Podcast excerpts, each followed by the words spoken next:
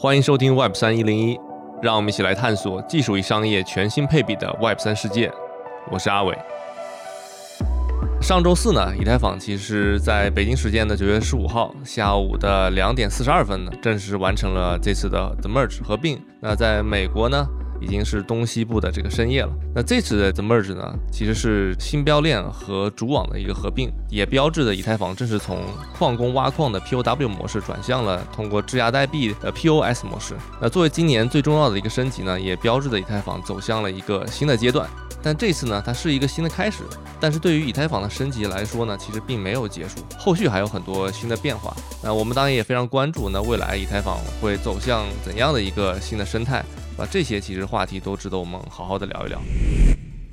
那今天呢，我们再次邀请到了在上期的节目中给我们带来很多启发的以太坊的核心开发者仔南，仔南跟大家打个招呼吧。大家好。在那，我其实有一个问题哈，就是我觉得很有意思，就是我在上周的时候，相当于目目睹这个过程嘛，合并的过程的过程中，我就感觉好像这次的升级很顺利啊，相比以前这个难度炸弹被延期了很多次，好像老是出各种问题，就这次的合并怎么感觉好像挺顺利的？大家好像之前说预期的一些问题好像也没太出现呢。对，这个我们整个以太坊社区到现在还在回味，说哎，发现这次真的挺顺利，到目前为止都还没有发生任何问题。因为之前就像你说的，这个难度大战一直在推迟，我自己本人都已经不相信它会按期交付了。很多以太坊的社区的这个小伙伴都开玩笑说。只要你问起到底什么时候合并会发生，这总是啊还要三个月。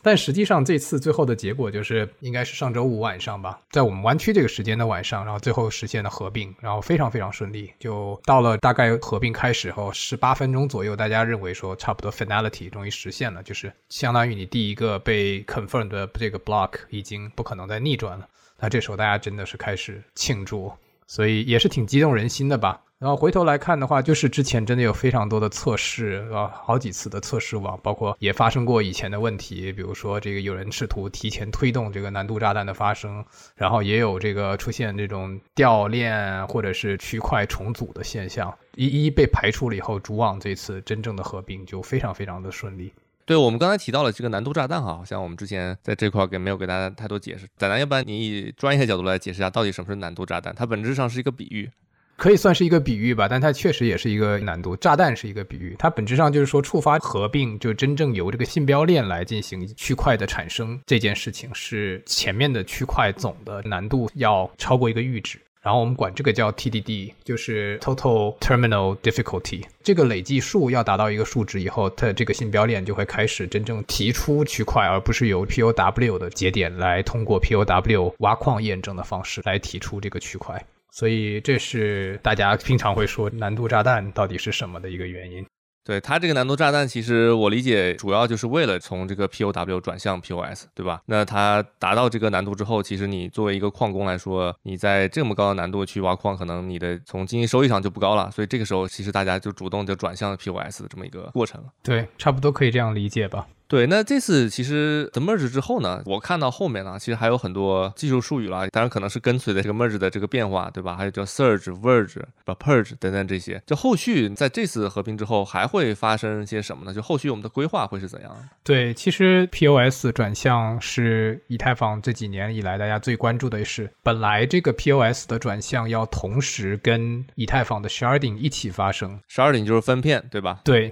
是分片，就是在从 POW 转 POS 的时候，就同时采取分片的形式啊，有提出过三十二，有提出过六十四个分片的，但长期来看，肯定是要在这个基础上再往上加。那后来我们发现说，其实你很难同时进行，所以第一步就是先产生一个比较确认的信标链这个形式，然后在实现信标链之后呢，由信标链进行跟 POW 两个节点阵列同时在验证区块，只不过说在提出区块这件事情上，一直是由 POW 的这些节点来提出区块的。到现在经过上次这个 merge 以后，是真正开始由信标链来提出这个区块，来决定说下一个区块是什么等等。那后续肯定整个社区立马要想的事情就是说，既然我们已经完成了 POS，那接下一步是不是我们可以以各种形式扩容？所以像你刚才举的这些例子，咱们刚才会前聊到的，说 Vitality 说有 Merge、Surge、Verge、Purge、Splurge 这几个，其实是一个押韵的这个 wordplay。本质上的意思就是说，通过各种方式去进行扩容和把历史上的数据给去掉，而不需要每一个节点都非常非常重的去需要验证前面所有的历史数据，然后。后才能够进行开始新的验证形式，本质目的就是为了扩容。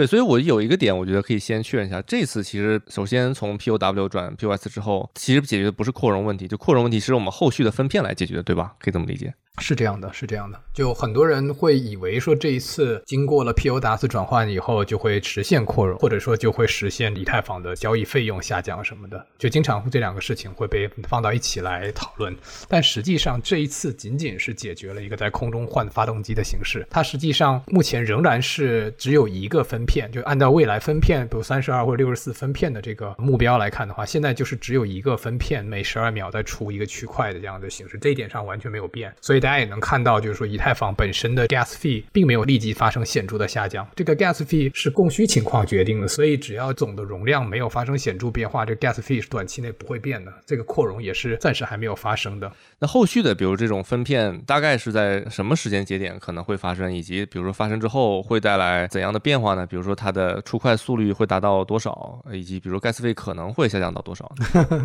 这个问题特别好，因为上一次我们整个以太坊社区在讨论这个问题时，我们认为二零一六年就会实现这件事情。哦，OK。对，所以就是实际上现在只是大家刚刚开始思考，说 OK，我们下一个伤害这个 hard fork 能不能实现哪些东西？比如说，可能分片是一大块需要讨论的问题，就怎么样去实现？说我现在只有一个固定的阵列去推荐出 block producer，然后或者是只有一个阵列去换算出到底谁是 validator committee，但是未来怎么样产生三十二或者六十四个这种 committee 或者 block producer，还有。很多很多相关的技术问题、技术挑战要面临，这本身是分片的问题。然后同时，其实也有一些问题，就比如说这个社区现在大家立即就关心的就是，现在我们已经转 POS 了，有没有可能大家之前质押进来的这些以太坊能不能再拿回来？现在理论上是没有办法拿回来。比如现在要做一个验证节点，所以我要质押三十二个以太坊，但是你是没有办法拿回来的。现在社区里立即开始有人提，我们能不能在下一次 h a r Fork 的时候就首先把这点支持了？那这也是整个社区现在在想的事情。哎，当时我记得是说完成之后，然后再过多长时间，好像就可以从验证节点拿回来。今天这个事还是没有定下来吗？到咱们这个转 POS 之前，一直的说法是说，只有到真正实现了分片以后，你会从一个分片中去把这个以太坊取出来，而不是说在主分片上取出来。对，你就做一个验证节点被分配到某一个具体分片的时候，你在那个阶段上会开考虑支持提取这个也质押的以太坊。但现在的话，整个社区在讨论说有没有可能提前去解决。这个事情，因为毕竟其实有越来越多的以太坊被质押进去，如果没有一个很好的解决方案的话，首先会影响到未来大家质押进去的意愿，同时也会影响到以太坊本身的流动性。对，接着上面那个问题，我再问一下，那就是说实现了分片之后，或者是我们设想一下完成了最好的分片方式之后，那出块速度会提升到多少呢？那很直接的一个计算方式，就假如一共能支持六十四个分片的话，那你立即就能得到六十四倍的原来的情况。比如说现在是每十二秒钟一个区块，然后每个区块大概能支持三十个 million 的 gas units，或者平时是十五个 million 的 gas unit，大概你平均能看到一百个左右的交易。每十二秒钟，那未来的话就把这个数乘以六十四，那你可能就看到十二秒钟有六千四百个交易可以被支持。那这个数字其实就已经可以接近，就是现在 Visa 和 Master 的数量级了。对，这是一个很重要的转变啊，因为刚才提到一个叫 benchmark，就指标性的数值啊，就是 Visa 和 Master 他们的全球业务的转账，对吧？如果我们能完成六十四片的分片，达到这样的效果之后，就以太坊今天这个主网本身就已经达到这个效率，就可能干更多的事情了。对，这个我还还没有讨论后面的 L 二，对吧？是的。是这样的。好比说，你回到刚刚开始有计算机互联网的时候，大家说我们到底能拿互联网干什么？然后有人就告诉你说，你可以拿它来发电子邮件。那你总得确保电子邮件的效率，无论是时间还是容量，都能够至少比平信或者是比电报要快，你才能说这是一个革命性的一个新的技术，它可以带来变革。如果你都超不过现在现有的技术形式的话，那很难去向世人验证说这个技术已经成熟了。所以这是一个指标性的意义，就是人类有一个新的支付方式，可以远远超过现在现有的体系方案。对，我觉得这是一个非常关键的点。然后另外，我觉得刚才提到了一个问题，就是说它这 gas 费，就我们怎么理解 gas 费的下降呢？好像它不是直接像出块一样直接乘以六十四，对吧？它是不是还是跟交易的频次有关？对，这就是一个经济学方面的问题了。就比如说，你可以想象一下，大家的支付意愿大概是一个排队。假如说有一千个人都有交易想同时进行执行，但是可能最前面的人说：“我这个交易非常重要，我很着急，对吧？我现在要用它来买战斗机，所以我愿意为这个交易支付一哪怕一万美元一笔，对吧？”然后一直排下来，排到说：“哦，我现在只是一笔正常的股票投资，然后那我这笔交易可能我愿意支付整个股票投资金额的，比如说万分之一，然后这正好是一笔十万的交易，那我愿意支付。”十块钱，对吧？或者再往下，就说我是一个游戏玩家，那我这个游戏玩家，我只愿意为此支付可能零点一分钱，因为我可能每天要执行一百次，太贵了，我是不愿意支付。会有一帮人在排队，说我愿意以多少形式来执行。那目前为止，这个 cut off 就是说每十二秒钟大概平均一百到两百笔交易可以被执行。那前面愿意支付费用的人，他的这个 big 的价格，其实就决定了你现在能看到的这个交易费用的价格。假如把这整个容量扩增到六十四倍，那首先你就看到这个长尾后面这部分。不愿意支付太高费用的价格的交易也能被 check in 进来，那它整体会拉低整个整体的费用，这是一种思考方式。当然，这个这 个实现，就像我们刚才说的，还需要很长时间，对吧？我们今天其实无法预预定出这样的一个未来的节点的时间。其实怎么是之后，应该就是说幺五五九提出来之后带来的变化，就是 ETH 的铸造量嘛，还是发行量，其实是在降低了，可以这么理解吗？就是它原来从一个偏缓慢通胀的一个资产，现在逐渐变成了一个通缩的这个资产，到底是一个好的方式还是不好的方式呢？那对，其实就是在大概去年的时候，通过 London Fork Half Fork 引入了新的幺五九的费率机制。它基本上提出了一个最主要的变化，就是说每一笔交易里面，你原先的交易费用里是一个纯粹的简单竞价模式，就是说谁付的这个交易费用高，你就可以相对来说比较更快的把你的交易被结算进来，因为你的交易排序会比较靠前。通过幺五五九以后，它其实把整个交易机制分成两部分，一个是它的 base fee，这个 base fee 是由这个网络拥塞程度。来决定的。另外还有一个 tip，就是说，在正常情况下，你这个 base fee 因为网络拥塞程度是比较确定，所以你大概主体上能够知道说你到底需要为这笔交易支付大概多少费用，它不会有特别大的波动。同时呢，这个 base fee 是要 burn 掉的，这个烧掉本身它产生了一种通缩效应，就是说整个区块链上相当于大家支付一笔交易费用里面相当大的一部分要被烧掉，相当于用来补贴给所有持有以太坊的人。它的好处或者经济上的效应就是说，它把以太坊变成了一个通缩。效应相当于一家企业通过提供自己的服务，但是 charge 这个企业自己的股票，对吧？你现在想象一下，绝大多数的公司，它其实是提供产品或者服务，但是它收获的是一个地区的法币，对吧？比如说是美元，比如说你是一辆特斯拉，然后特斯拉公司卖出一辆特斯拉，收获了美元，他要再做一件事情，就是他需要通过把自己手头上的美元买成特斯拉股票，然后把它销毁，才能把利益回报给他的股东。那以太坊的做法是，首先我直接 charge 的是我。发行的这个以太坊，相当于你可以说它是股票，或者是 security 还是 commodity，现在还是一个在讨论的问题。但是它 charge 这件事情本身是比较像 commodity 的行为的，但同时它把它 burn 掉了，它其某种程度上就增加了每一个仍然在持有以太坊而没有花掉它的持有者的利益，在整个以太坊里面，所以它其实产生了一个通缩效果。那为什么要这样做呢？在我个人看来，它其实就是创造了一种以太坊的需求，不仅创造了它，而且它通过销毁它，实际上产生了一种以以太坊为计价单位的。价值回流，迫使大家去挖矿，或者是创造更多的以太坊，这其实是在经济上是一个比较可行的一个机制。所以我觉得就是说，之后我们的重心其实可能从今天我们讲主网吧，或者是未来的分片，可能我们会重心短期内更多的会转移到今天我们讲的这个 L 二，对吧？Layer Two 上。在讲 Layer Two 之前，有一个问题，其实我想问一下你，之前就刚才提到了，就以太坊它的升级的方案，可能不是今天的这个我们叫 Roll Up 加上 L Two 的方案，它可能是自己的方案。就是为什么这个换了呢？以前当当时还叫定义为叫以太坊二点零，现在可能已经不用这个说法了，说希望直接用六十四个分片来实现扩展，然后每个分片有验证者吧。但今天为什么变成了以 Roll Up 为主的方案呢？对，这是一个很好的问题。其实这几个方案并没有说被完全放弃啊。你看，我们刚才还在聊分片这件事，分片这件事目前看来还是整个以太坊社区大家会想要去继续推进的一件事情。就这一点，目前看来似乎不会被放弃。我个人会相对更看好 roll up 这件事情本身，就是说你把以太坊它的主网，无论是一个分片还是多个分片，都当做一一个层，然后你在这个基础上去通过无论是 zero knowledge 还是说 optimistic 的 roll up，你把许多笔交易。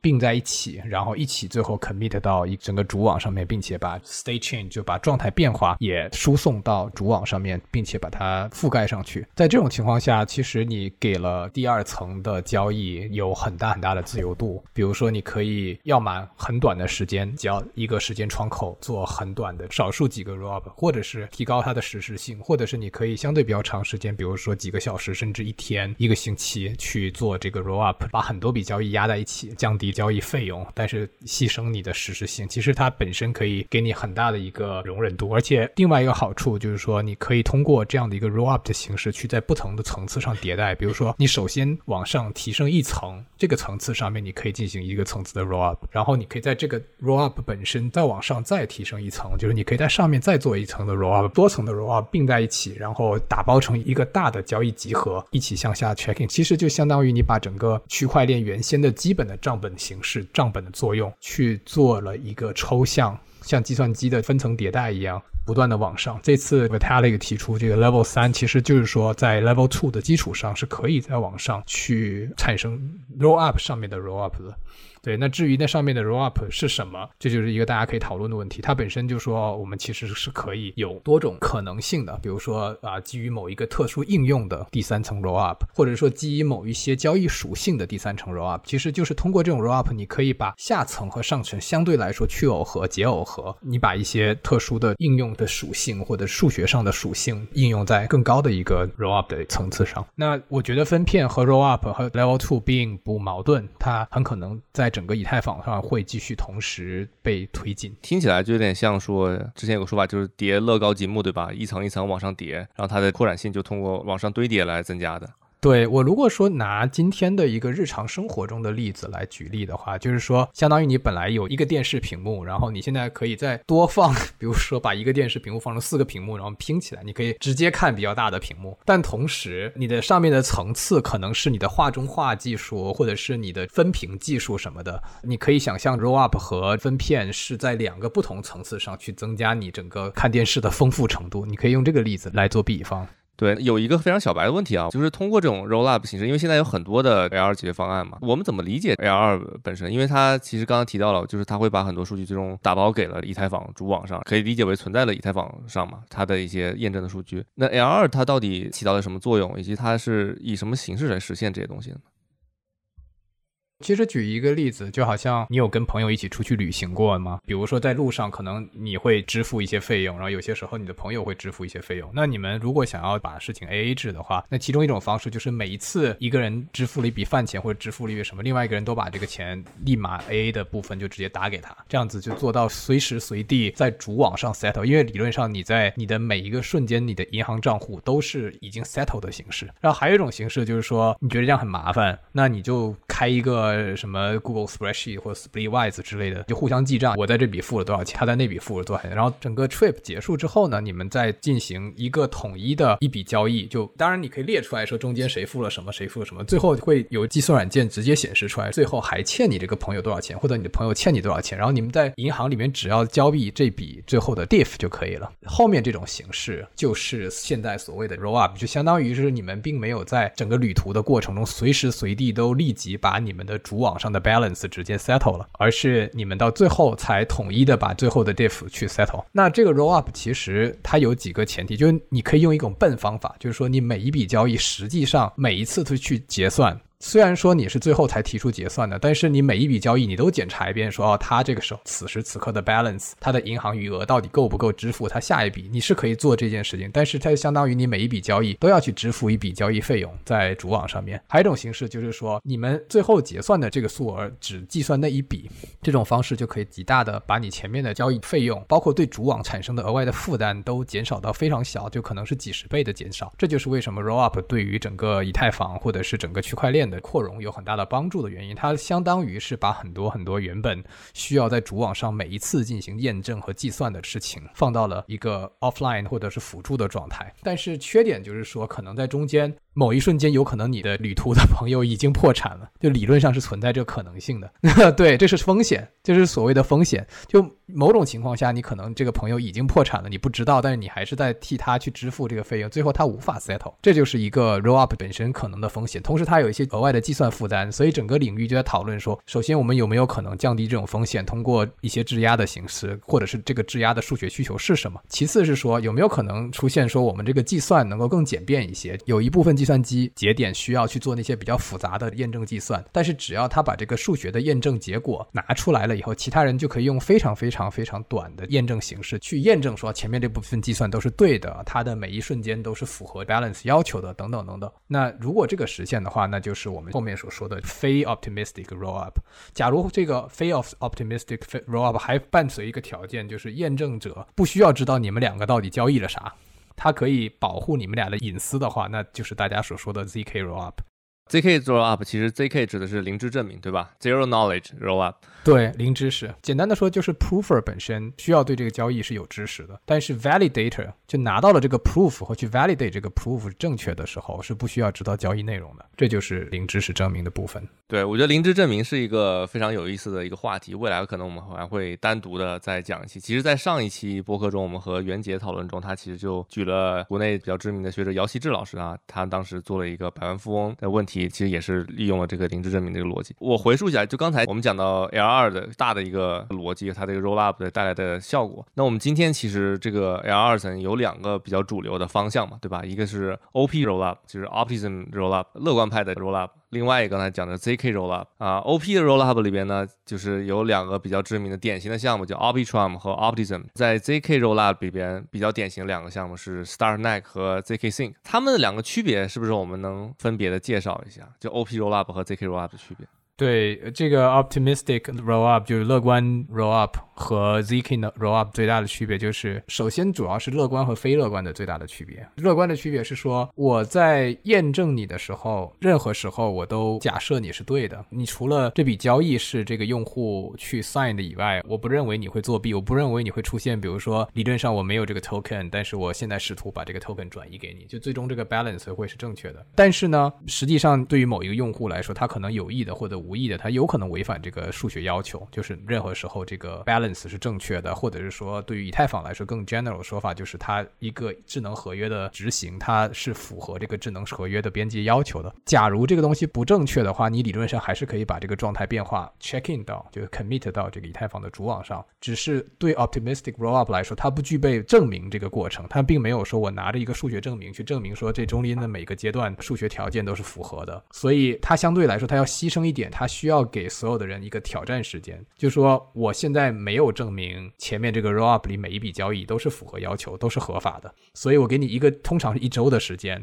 来挑战我。如果你挑战了，发现确实有人违反了这个条件的话，那我去提交这个 roll up 的交易节点本身是需要被 slash 或者被惩罚的。他通过这种方式来保证说，我尽可能防止用户出现这样的一个违反数学约束条件要求的这个交易被打包进来的可能性。所以他就要要求这个节点本身是相对比较去获取整个以太坊目前主网的状态，来确保它每一笔交易都是符合数学边界要求的。那对于非 optimistic，那比如说通常来说这。这个零知识证明 所做的事情，就是它确实可以要求做到说，你每时每刻的这个交易都是被实时验证的。那这个时候我就能保证说，你提交到主网上你是一定正确的，因为我前面有这个数学证明，有这个 proof，这个 proof 这部分是要被 validate 才能够被提交到主网。那这样的话，就相对来说，对于用户直接的好处是什么？就首先他不需要等着一个星期的时间，挑战时间结束。才能够认为说他之前的交易都已经被结算。比方说有人要给你转一笔钱，等这一个星期是为了证明什么呢？等这一个星期相当于你在银行里去等那个 pending。比如说你现在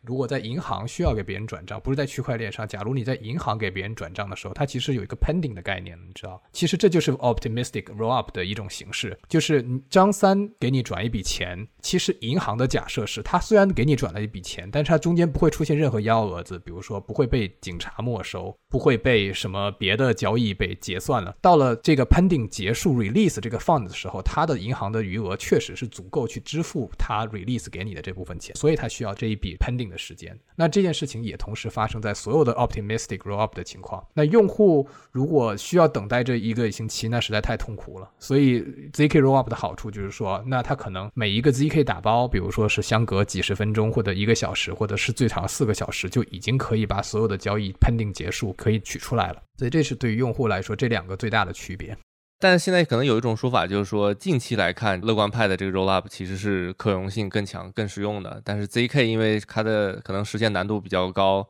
它可能真正要用起来还需要比较长的时间，可以这么理解吗？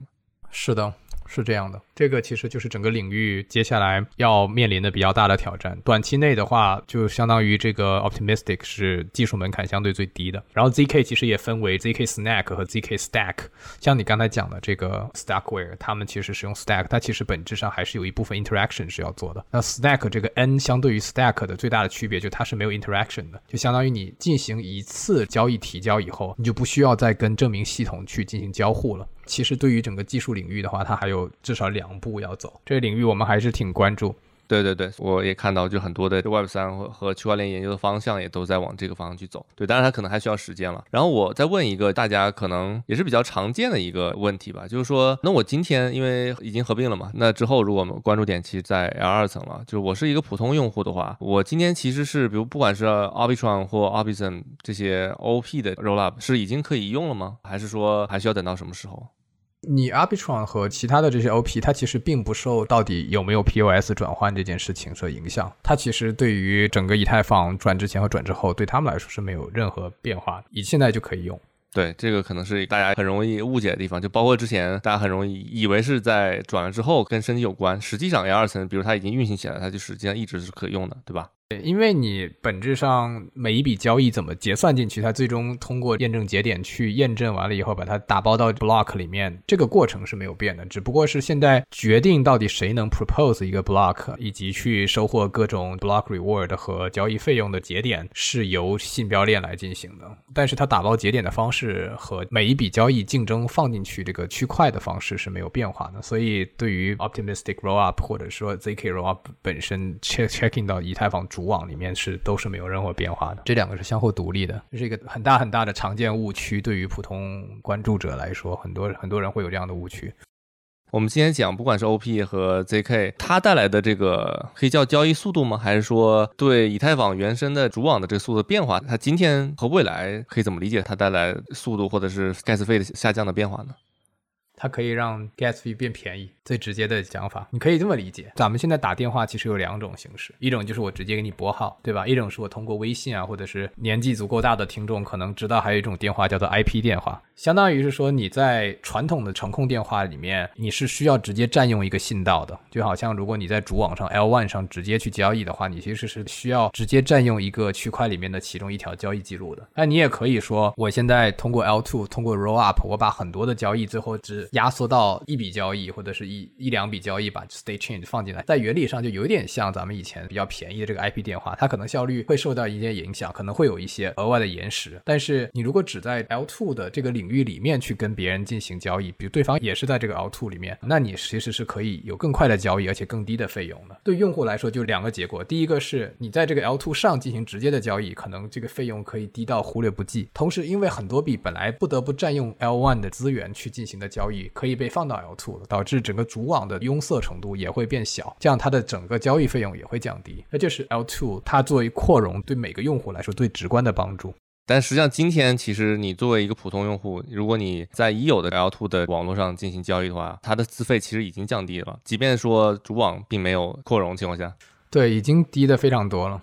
L 三这个概念，我第一次听到就是 Vitalika 在合并之后发这篇文章上提到的 L 三。对我之前可能以为 L 二就是终点吧。那这个是一个新的概念呢，还是说以前就已经有了，然后再被拿出来再进行一些介绍呢？对，其实这些概念，首先它不是一个新的概念。你看 Vitalik 自己也是在引用 Stackware 本身提出来的这个 L 三的概念。那我们也知道说，像 Polygon 它提出过 L 零的概念。其实这些概念在整个以太坊社区啊，或者整个区块链生态里面都一直在被各种人提出。我也听过一些其他的关于 L 三的一些说法，或者 L 零的说法。它本质上其实是去强化认为以太坊或者是整个区块链是需要分层去解决问题的。这个理念是一直都有的，只是说随着 POS 转换。大家认为一层已经相对来说比以前又成熟了，然后所以更多的开发和关注放在了在一层基础上去扩容。D 级提出的就是 L 二，除了 L 二以外，就开始有人提出来，那我们能不能在 L 二的基础上在上面做 roll up？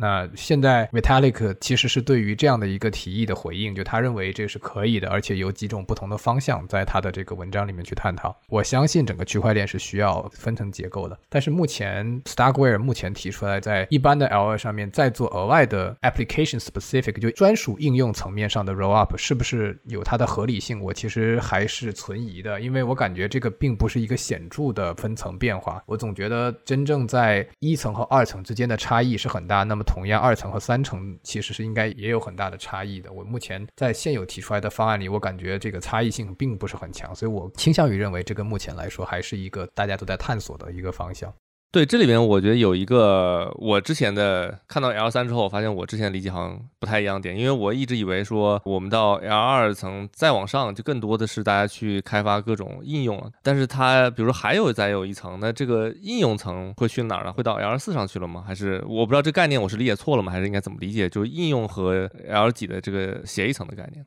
我觉得你的理解谈不上有错吧？我觉得这是一个见仁见智的问题。而且应用层，你说到底在哪个层面上应用？算用户能够直接接触到的，比如说 DApp 算应用层吗？还是说你像一般的这种 Token Contract 或者说 Uniswap 这样的这种就是 DeFi 的项目本身算应用？其实人类以前只有互联网这个概念，所以当时管 HTTP 以上都叫应用层，对吧？无论你是按照这个五层协议还是欧盟的七层协议的结构来看的话，你在这个超文本以上就已经是。是应用层协议了，但是你在区块链层面上，现在我觉得大家还没有一个共识，说在什么层次以上。比如说 ENS 是一个域名系统，那按照互联网的层面，它已经算应用层了。但是你说在新的以太坊层次结构上面，它到底算不算应用层？我觉得，我觉得现在大家都是还在汇聚共识的一个阶段嘛。对。我觉得这是一个很有意思的一个观点，也解答了我的一个疑惑吧。好因为我们今天以太坊可能刚才说，就是在汇聚共识的阶段，很多事情其实也没有定下来，对吧？它也不在不断的发展改变。之前提出，比如说有 Fat Protocol 对吧？胖协议的这个逻辑之后，那大家其实到底对什么是应用，什么是协议之间，好像又又产生了新的变化和看法，也不一样了。和我们以前移动互联网定义的 App，大家现在很明确知道什么是 App，但是我们今天可能你的 App 是个协议，或者你的协议就是个 App，对吧？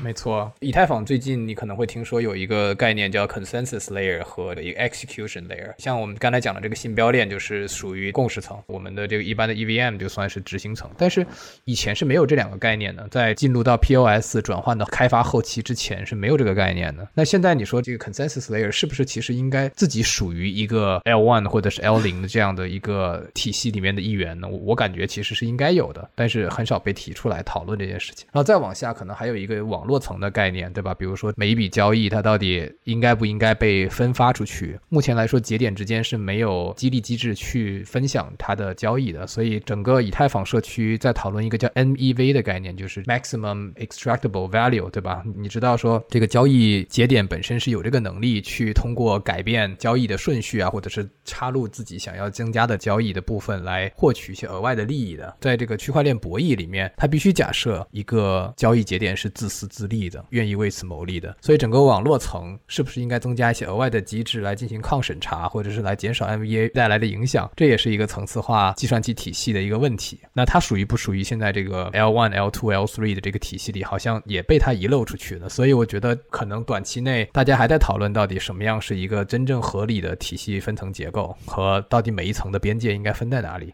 对，我觉得这个话题还是很有意思。好，我觉得我们今天其实聊到关于协议和 Web 三应用之间的关系，聊到这是一个非常好的一个结尾，也充满了未来的想象空间。到底协议和应用之间存在什么样的关系？谁是未来的主战场？可能是我们新的一个思维方式，引发了未来新的应用和协议之间的一个变化。那今天呢，我觉得也聊得非常开心。我们再回溯一下以太坊选择 L2 的方案合并主要的原因会带来什么，以及哪些没有变，可能又提出了新的 L L 三是基于什么样的一个逻辑。这些我觉得可能大家对以太坊现阶段的一个表现和未来的预期会有一个比较明确的定论。那也非常感谢仔南今天给我们详细的论述了一遍整个的过程。未来也希望我们再继续保持这样的交流。感谢仔南。好的，谢谢阿伟，今天跟你交流非常非常开心。我个人也觉得整个区块链现在发展还是非常非常早期，而且随着这一次以太坊升级之后，有很多新的应用层上的新的机会。那我个人因为做以太坊协议标准化的部分也非常关注，所以希望今后有机会能够再跟阿伟咱们和所有的听众有更多的机会交流吧。